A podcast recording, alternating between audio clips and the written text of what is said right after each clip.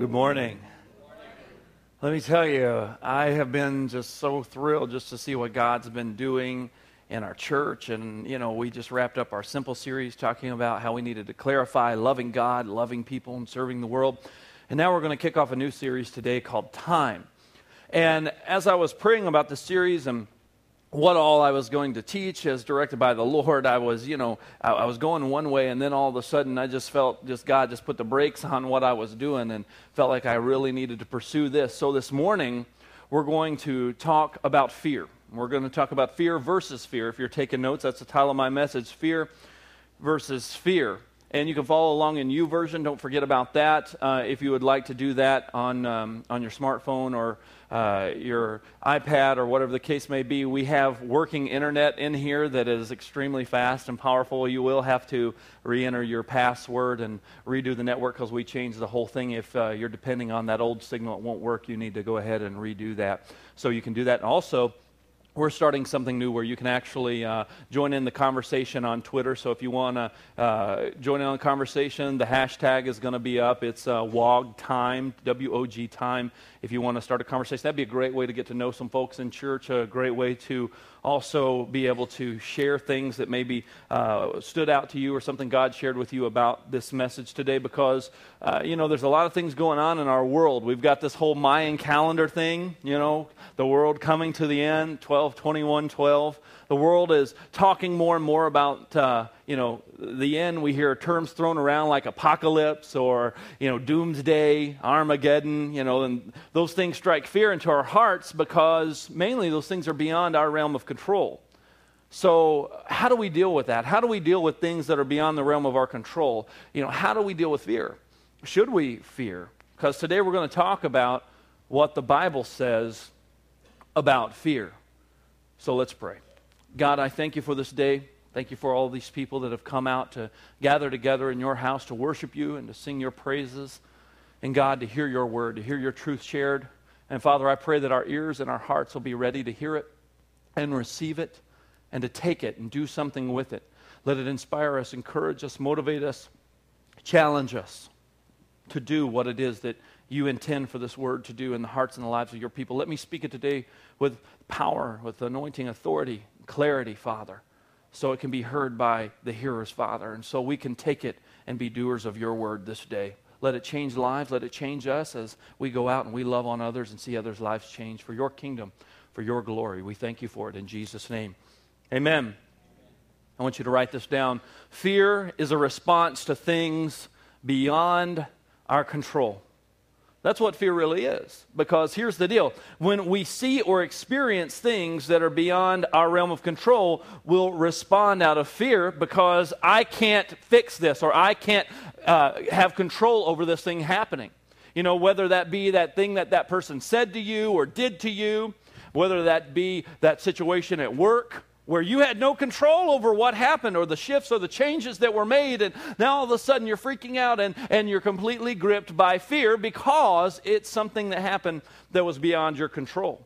We see things in the news that happen that grieve us, that hurt us, that make us want to respond out of fear because we can't do anything about that so far as controlling the situation. We can't control or manipulate people in our lives to try to get them to do what we want them to do. Matter of fact, a lot of times when we do try our best to manipulate people and make them do what we want them to do, the reason we're doing it is out of our wounds, is out of, out of our fear, our fear of being hurt, our fear of being, uh, you know, hurt again because we've already experienced that, and I'm not going to go back there, and I'm not going to re-experience that again. And so, therefore, I put up these walls, and I become maybe very unsociable, or I become very scared of change. Anytime something new is introduced in my life, I immediately reject it. Why do I do these things? Out of fear, because I can't control it, and I can't answer the question, "What if?" I can't go, well, well, what if this, what if this, and what if that? There's too many what ifs, there's too many question marks, and I just can't do it. And folks, let me tell you, fear will keep us from trusting God because fear is the opposite of faith. Fear is the opposite of faith. And, and, and the thing is, is that faith, without faith, it is impossible to please God. You see, for us to please God, that means we have to trust in someone and in something that is beyond the realm of our control. And if we don't, we live our entire lives trying to regain that control, and we do so out of fear. First man on the moon And first cousin Neil Armstrong says, and my other cousin Louis, he said, Fear is not an unknown emotion to us. Franklin D. Roosevelt said, So let me assert my firm belief that the only thing we have to fear is fear itself, nameless, unreasoning, unjustified terror, which paralyzes needed efforts to convert retreat into advance. Jedi Master Yoda said, Fear leads to anger, anger leads to hate, and hate leads to suffering.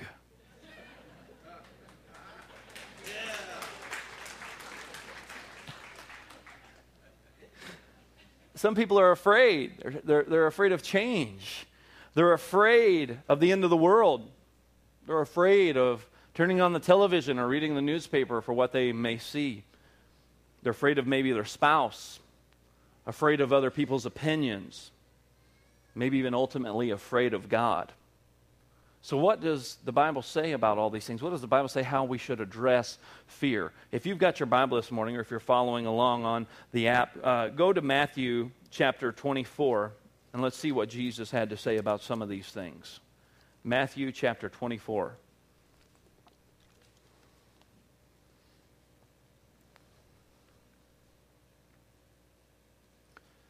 Matthew 24, we're going to start reading in verse 1. It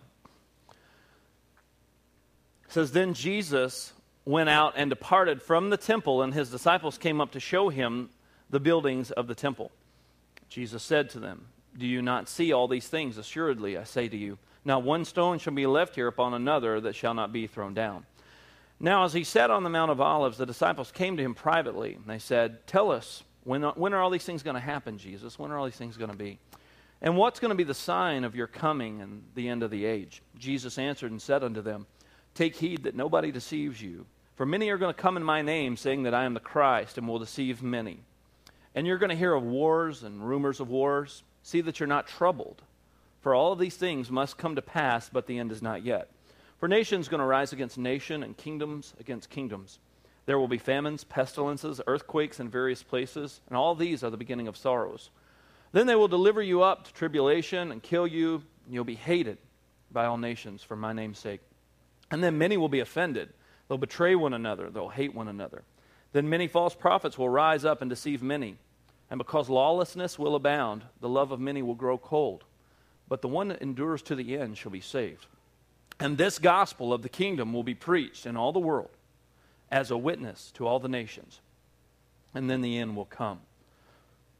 Jesus was describing wars and rumors of wars. He was describing, you know, pestilences, famines, earthquakes, bad stuff, things that would strike fear into our hearts, things that would make us scared. Because just reading that and Jesus, the Son of God, saying these things are coming down the pipe, you're going to go, oh man, bad stuff is coming. And the natural tendency is that because those things are beyond our control, we want to react out of fear. We want to go, you know, dig a big bunker and hide, and we want to get all of our supplies and, and just live down there and never go see anyone, never talk to anyone, and never come out and see the light of day because out of fear of what may happen. Because I know these things are coming, I'm hearing all these things, and they strike fear into my heart, and I react out of that fear. But Jesus said, Listen, even though these things are coming, he was telling, listen, you guys are going to be hated for my name's sake. He said, you guys are going to be persecuted. So he's telling his disciples, you, you, guys are, you guys are going to be, you know, some of you are going to be crucified the same way that, that I was. You know, some of you guys are, are, are going to be, you know, beaten and, and you're going to be chased around and people are going to hate you all because of me. But listen, even though you know these things are coming, Jesus said, don't be afraid. Don't be troubled by these things. Oh, thanks, Jesus. I appreciate the kind words. Why? Could Jesus say that with confidence and tell his people, tell his disciples, those who trusted him completely, these things are coming, but don't be afraid? Because they knew that if Jesus said it, that no matter how bad it got or how bad it was, that it wasn't the end, even at death, that it wasn't over. And it could give them a peace and a confidence to trust in God to be able to do what he had called them to do. But here's the thing even though that fear would cause us to uh, react to something that is beyond our control, the main guise of fear, the main tactic of fear that the enemy wants to use in you and me today is to immobilize us. That's what fear will do. Fear will immobilize you, fear will get you stuck. It will get you completely stuck right where you're at, and you'll never move beyond a certain situation or a certain word that someone said or something that someone did or maybe even something that you know that's coming or may happen. And we become very afraid and we get stuck. We get paralyzed. We get the deer, the deer in the headlights look because that's what the enemy tries to do. He tries to do. He tries to use fear to immobilize us, to keep us from moving forward, to get us stuck in a rut because we're really afraid of things that we cannot control. We fall into the trap of fear and we live depressed, trying to win others' approval. Or because we're afraid of rejection, you know, we live in fear of our boss or our spouse or even our own emotions. We're afraid to deal with our own emotions, the, the stuff that's going on in our lives. We're afraid to deal with it because if I get it out there in the open and I, and I, try to get help or I try to talk some things through or I try to find reconciliation or healing, through whatever thing I'm dealing with, if, if I just push it under, if I just ignore it, if, if I just get away as far away as I can from it, if I can distract myself enough from it, then maybe I don't have to deal with it. And it immobilizes us.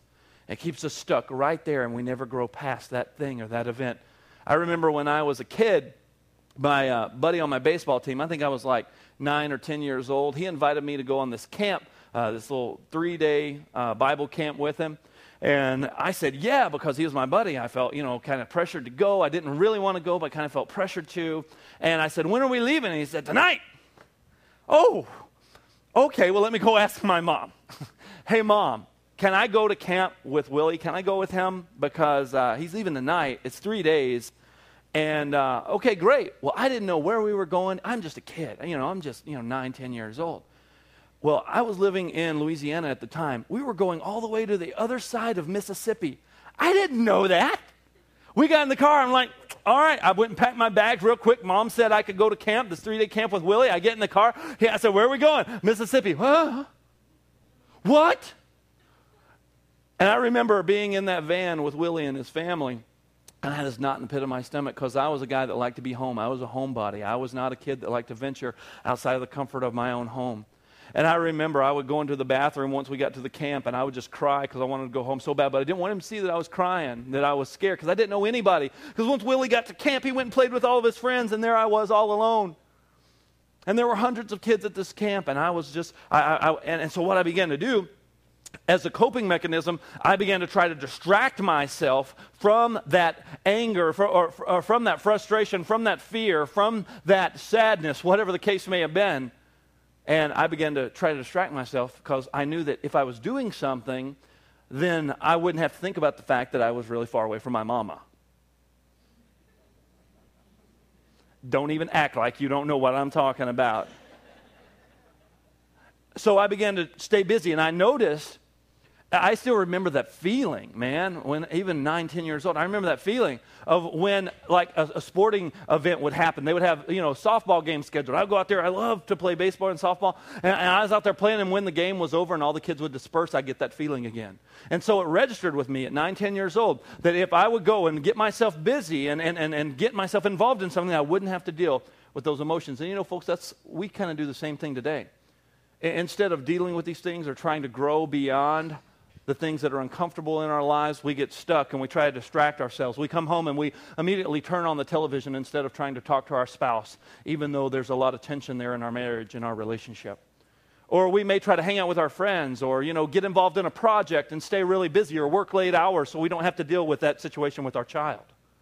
We get really busy, but we're afraid we're, we're, so we're so scared, but I, if, if, if I can just distract myself, then I won't have to deal with the emotion. I won't have to deal with that thing that's not, I won't have to deal with the finances. I'll tell you what, you know what? I know we're broke and, and, and I know that we're getting, you know, collection calls and I know that we, you know, things just aren't looking good for us, but let's go out to eat to make ourselves feel better. And let's put it on the credit card, right? And the reason that people do things like that is because we don't want to deal with the emotion. We don't want to deal with that fear of what if. We don't want to make those steps forward to admitting that we may need help or that we are in the wrong and that we need to fix something in our lives.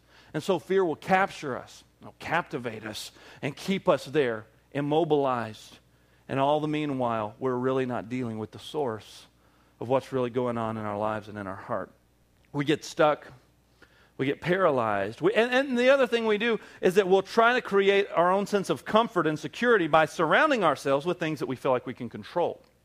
So we'll surround ourselves with, with, with, people, even, that we feel that we can somehow control because what we do is we project that fear out onto them, you know, by, by, by keeping them close within the realm and with the reins of our control. And we surround ourselves with people and things that we can deal with and we can control. We reject change.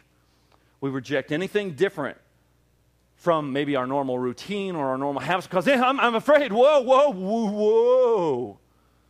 And we don't want to deal with it or we don't want to step into something new or something that's a change in our life because of fear. Because that fear has been so rooted deeply in our hearts, those wounds of the past. Maybe that situation that was, you know, where somebody said something to you and you're not going to allow yourself to get close to people anymore or, or certain individuals or maybe something happened and I'm just not going to I'm not going to get close to anybody or let them really get close to me because of the wounds, because of the fear of being wounded again. And so we just live in that miserable state. You know, that situation maybe with your family that you're trying to avoid. Holidays are coming up, and some of you are going to be thrown right in the middle of it.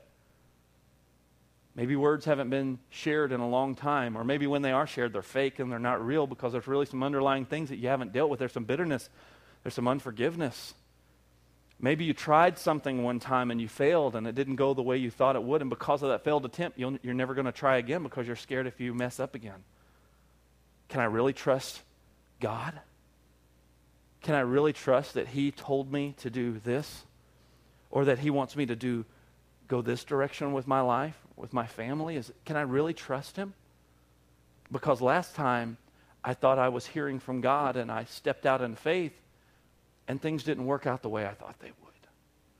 Or we had a lot of people agreeing and praying for this certain situation and it didn't work out like we thought it should have worked out. God didn't do for us what we thought He was going to do. And we had some of the most spiritual people you could ever know praying. And, and, and, it didn't work out the way that we wanted it to work out. What do you do? What do you do uh, when the next time something comes up and it's time to stand in faith, trusting God? Well, we'll pray about it, but really we're just going to try to fix it all on our own and control it but we'll pray about it. We, we, we treat prayer and we treat trusting in God like it's our last resort, like it's the fail safe. You know, well, I've done everything else I know to do, so I guess we could pray. I don't know. What do you guys think? Well, I don't know. You remember last time we prayed? Yeah, I know. We laugh at that, but at the same time, these are real things that we deal with. Real things that the enemy wants to try to shake our trust in God wants to try to take the rug out from underneath us and make us feel like we're, you know, on shaky ground with God and that He's really not who He says He is and He really doesn't do what He says He's going to do unless He really likes you. Unless you've made enough brownie points with God to where you can kind of cash in on it at any given time. See, folks, that's not how it works. It's faith and trust in God, even in the face of fear, even in the face of uncertainty even when things didn't work out the way I wanted them to. I said, even when things don't work out the way I wanted them to. We have to trust that God is good, even in the face of tragedy, even in the face of fear that would be screaming at you, making you want to just run and hide, that would make you want to make drastic decisions. Never, ever, ever, ever, ever. Look at somebody and say, never Look at them again and say, Never. Listen to me, never make drastic decisions in your life based off of emotion. Because when you're walking in fear, your emotions are peaked. And when you make decisions based off of simply how you feel at the moment, you will make bad decisions. It's that new car you couldn't afford. It's that house that you got all wrapped up in, and oh, I want this house. and you go and bite off more than you can chew. And a few years later, all of a sudden you're being visited by the bank saying, I want my house back because you can't afford it. See, these things happen because we make decisions based off of emotions being in the moment. And let me tell you, when fear is at, is, is at the reins and we are afraid and our emotions are high, and we don't know what's going to happen. A lot of times we'll try to run to something we control or something that'll make us feel better. We'll go run up the credit card bill or we'll go out and try to, you know, just, if I can just get drunk and then I, then I won't have to think about it. So I'm just going to go drink all I can and just so, because it makes me feel good when I'm out hanging out with my friends. Instead of taking responsibility for what we need to take responsibility for and moving forward and trusting and being a man of faith, I want to go out and try to escape. I want to go out and just try to get my mind off of it instead of deal with it because the fear has captured me so much. Because I've gotten to the point to where I'm not really trusting God. I'm just trying to get away from this feeling in the pit of my stomach. Folks, let me tell you, I, I understand that pain, that, that fear in the pit of your stomach. I, I understand. I remember that when my wife and I lived in Texas, there were a lot of times where we struggled financially, that we were very afraid of what was going to happen or what wasn't going to happen. And what we could do and what we couldn't do. And I fully well understand. I don't care if you're, you're, you're millions of dollars in debt or if you've just got a small debt that you're dealing with. If it's something that's gnawing at you and it's something that you're dealing with, folks, the emotion is still the same. It's that hopeless feeling. That feeling of maybe I should just run away from the situation. Maybe if I got out of this marriage. Maybe if I just ran away from this job. Maybe if I just got out of this situation or that situation. And we try to run away from it because we're afraid. Or we just want to throw our hands up when it comes to trusting God. Oh, God, I just, I, I, I just, this isn't for me. This isn't working out, God. This church thing isn't working out. This Christianity stuff, it just isn't working out. Sorry, God. It's just, I just throw my hands up in the air and I just, sorry, God. I'm, I'm going to go back to what I know. I'm going to go back to something that makes me feel a little bit more secure.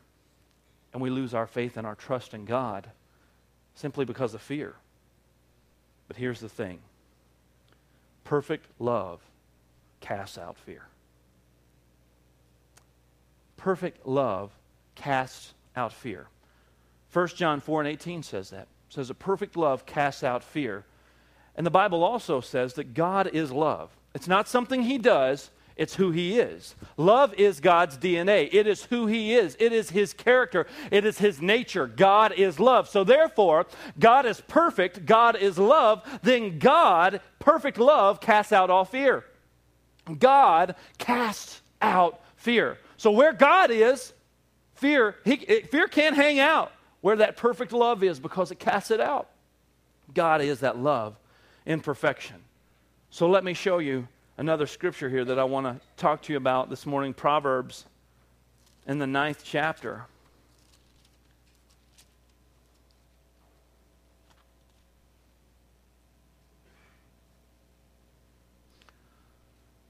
Proverbs, the ninth chapter and the tenth verse says, The fear of the Lord is the beginning of wisdom, and the knowledge of the Holy One is understanding. The fear of the Lord is the beginning of wisdom. Wait, wait a minute. Hold it. Wait. Just a minute, Pastor Derek. You just said God is love, love is perfect, and perfect love casts out all fear. Now you're telling us we should fear God? This doesn't make any sense if perfect love casts out all fear. And if you would just read that, that may bring you a little bit of confusion because you go, wait a minute, wait a minute perfect love casts out all fear, but then fear of the Lord is the beginning of wisdom. Well, I guess I don't want any wisdom. Because I don't want to be afraid. Wait a minute, what is he saying there? If perfect love, God, who he is, casts out all fear, but yet he wants us to fear him, it's the beginning of wisdom. You know, when I was a kid, um, my mom had these cassette tapes for my sister and I, and they were called Dan and Louie.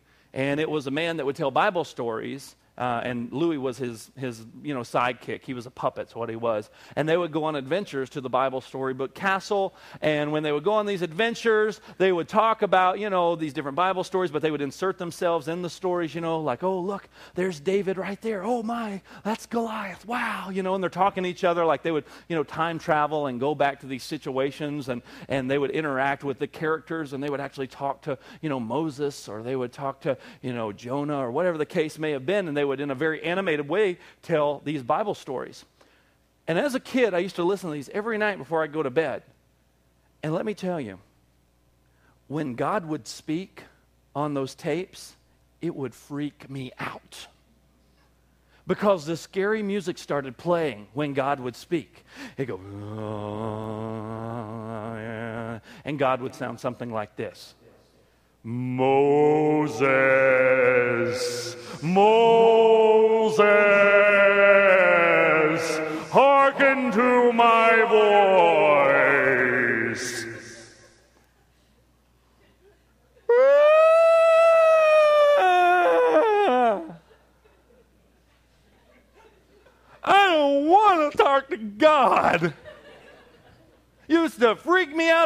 kid. I would get up with my wet pajamas and go hit the stop button and change them and sleep on the floor the rest of the night, hoping God didn't talk to me. Used to freak me out as a kid, man. I mean, it would just scare me. Golly, the, the voice of God was. So, is, is that what we're talking about? Is God supposed to scare us? Is he some big, scary person, this big, scary one that would want us just to be afraid of him. And because you're on the floor, you can start to be wise, because that's where it starts. Is that what he's talking about? Because perfect love casts out fear. But here's the thing we have to understand what is being said here. The fear of the Lord is the beginning of wisdom. I want us to understand a few things here that You've probably heard this said before that fear God doesn't mean literally to be scared or, you know, shaking in your boots about, you know, is God behind the door and he's going to smack me because he knows what I did last night. And, uh, you know, he knows what I was really thinking in that conversation and wham, you know, as soon as I walk by, and, oh, oh, thanks God, you know. And I'm afraid he's like, no, no, no, no, no.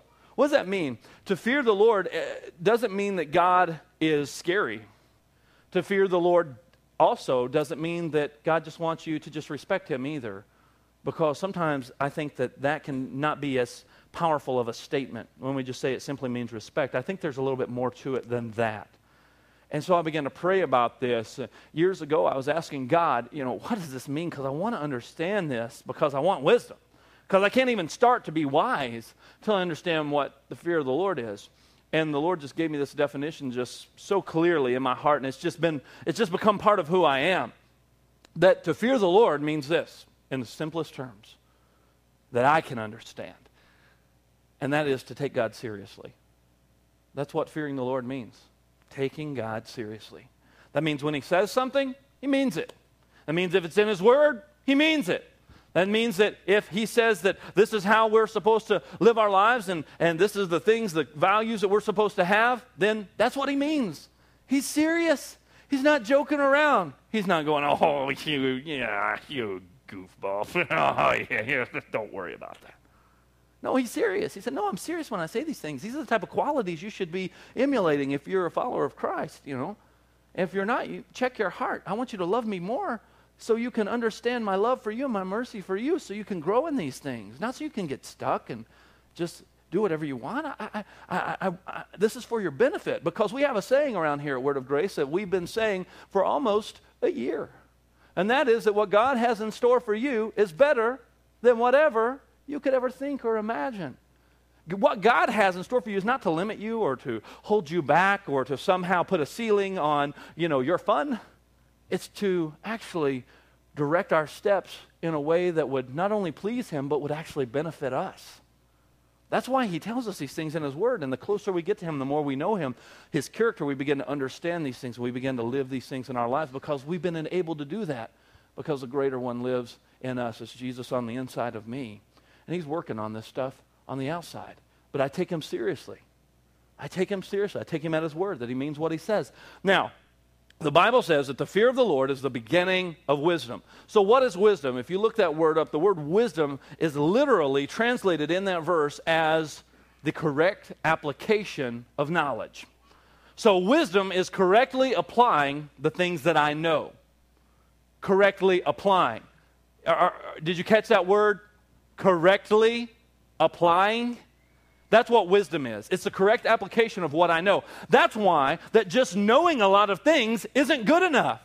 That's why just knowing a lot of things isn't going to get us saved or get us into heaven. It's not just about a bunch of head knowledge that, oh, I'm so smart and I can quote the Bible frontwards and backwards in Hebrew and Greek and, and Dutch and, and, and I, can, I can speak the, you know, and I know all the scriptures, all these wonderful things. It's not just about that. It's about applying it, but not just applying it. No, it's correctly applying it. When I've understood what it means to correctly apply the things that I know, it then becomes wisdom. That's why we see that, you know, people who have been through a few things and have learned a few lessons, they've learned how to correctly apply wisdom. They've learned how to correctly apply through those things that they've been through or things that they've learned. Correct application. That's what wisdom is. So here's the thing that we need to get until we begin to take God seriously. We cannot even begin to correctly apply all the things that we know because we're just playing a game. We just think it's just a game. We think it's just, oh, well, maybe if God likes me, or maybe he'll do this, or maybe he won't. Sometimes he does, you know, sometimes he doesn't. Let's flip a coin 50 50, pull the slot machine. Is it God? Is it not? Let me tell you, folks, if it's in his word, and if we take him seriously, he is not a man that he would lie, but he's faithful to fulfill his word. His promises are yes and amen, right? Uh, that's what my Bible tells me. So I need to stand on the promises of God. I need to trust in Him, regardless of what fear would be trying to say, regardless of what the circumstance would be trying to say, regardless of what anyone else would be trying to do to me or say about me. I need to take the position of I'm going to trust God because I take Him seriously.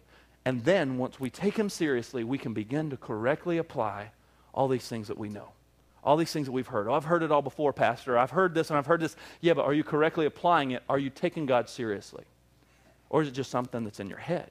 Something that's just in your memory banks. And you can just pull it up because you know the right thing to say in the right situation. Someone says, How are you doing today? Oh, I'm blessed and highly favored of the Lord, too blessed to be stressed. Above and not beneath, the head and not the tail. All those are wonderful things to say, but if you don't take God seriously, do you really understand what you're saying?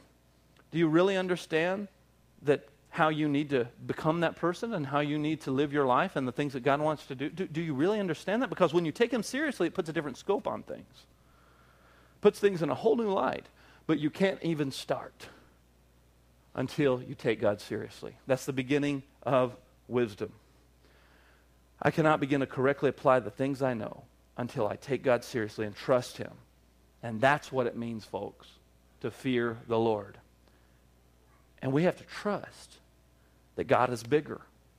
We have to trust that God is bigger than whatever tactic that the enemy may be using against you to terrorize you, to immobilize you.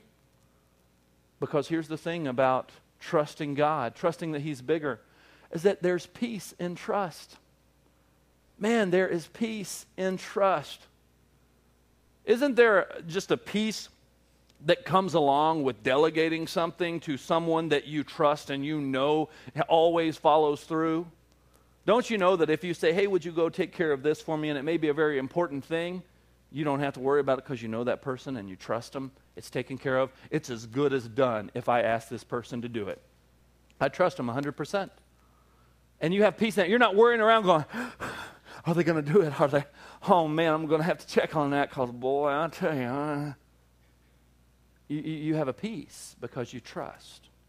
Folks, let me tell you, we have to trust and take seriously the fact that God is bigger than whatever tactic the enemy may be trying to use to terrorize you and immobilize you. There is peace in understanding the goodness of God. Yeah, Pastor, I know there's peace in understanding the goodness of God, but sometimes, you know, sometimes, uh, you, you, know, this happens, or, or, or, or what if I, I, do this, or what if this happens, and what if that, or, you know, I, I could have done this, or, or I, I, I should have done this, and, and I'm scared, and I don't know what if. I hear what you're saying, but, but I don't get it. I, I, I listen to me, folks. We've got to let go of our desire to control We've got to let go of our desire to control, and we have to trust God. Even in death, the enemy does not win.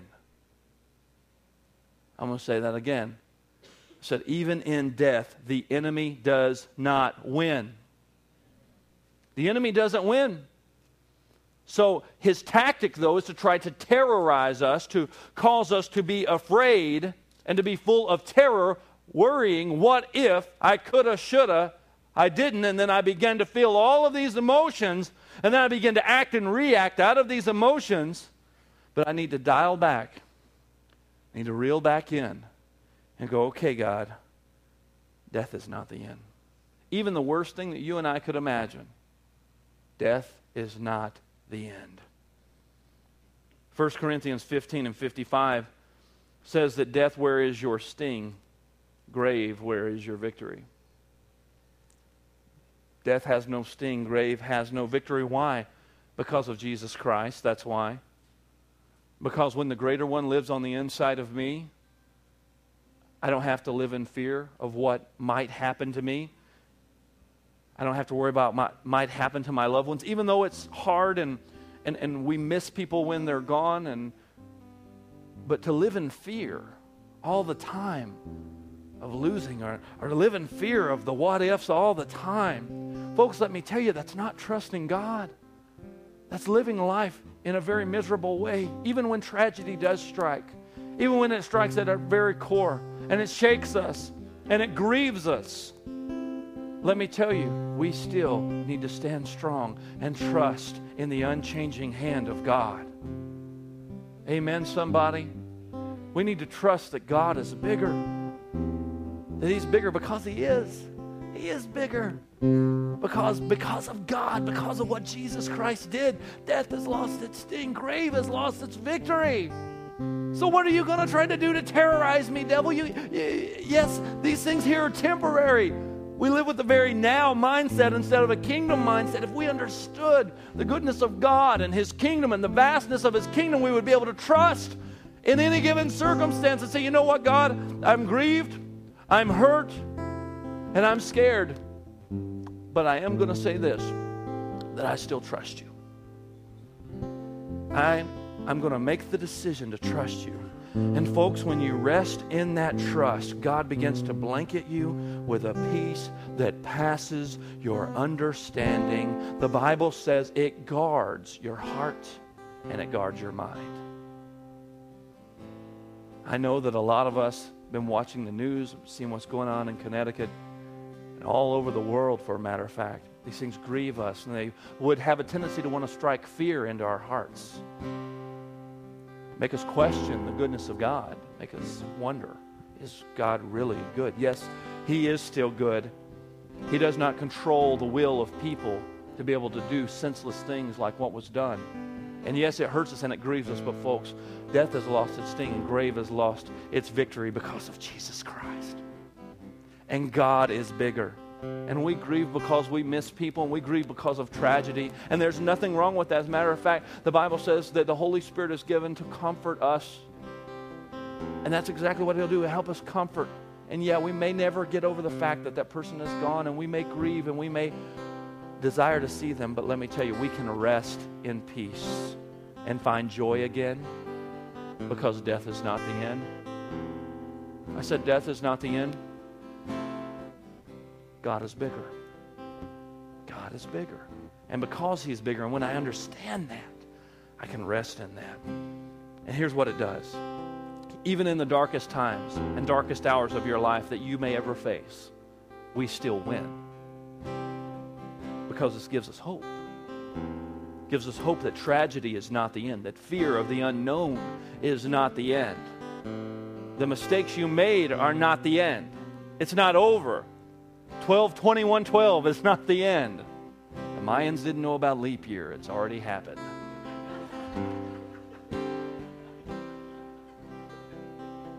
It's not the end. Some guy just probably ran out of ink or ran out of room on the calendar. He's going, well, that's a good place to stop. And everybody freaks out about things, and fear would want to grip our hearts. folks, God is bigger. No matter what man may say, no, ma- no matter what man may try to do to me. The Bible says we shouldn't be afraid of man who can kill the body but not the soul. We shouldn't be afraid of him. Because what can man do to me? Death has lost its sting, grave has lost its victory, sickness has lost its victory, disease has lost its victory, tragedy has lost its victory. As long as I am able to say, God, I'm in this big storm right now and I'm hurting really, really bad right now, but you know what? I'm going to make the decision to trust you. That's where peace comes from. That blankets you, that wraps you up, that lets you know that God is present. It's hard, it's tough at times. We have to reassure ourselves that God is good. Because, see, the more I know Him, the more I love Him. The more I grow in my love for Him, and the more we love God, the more I trust Him. The more I trust Him and His Word, the more at peace I walk. Because I know that His peace, it passes my understanding. I know it guards my heart and my mind. And I make the decision that I will not let my life be ruled by fear. So sweet to trust in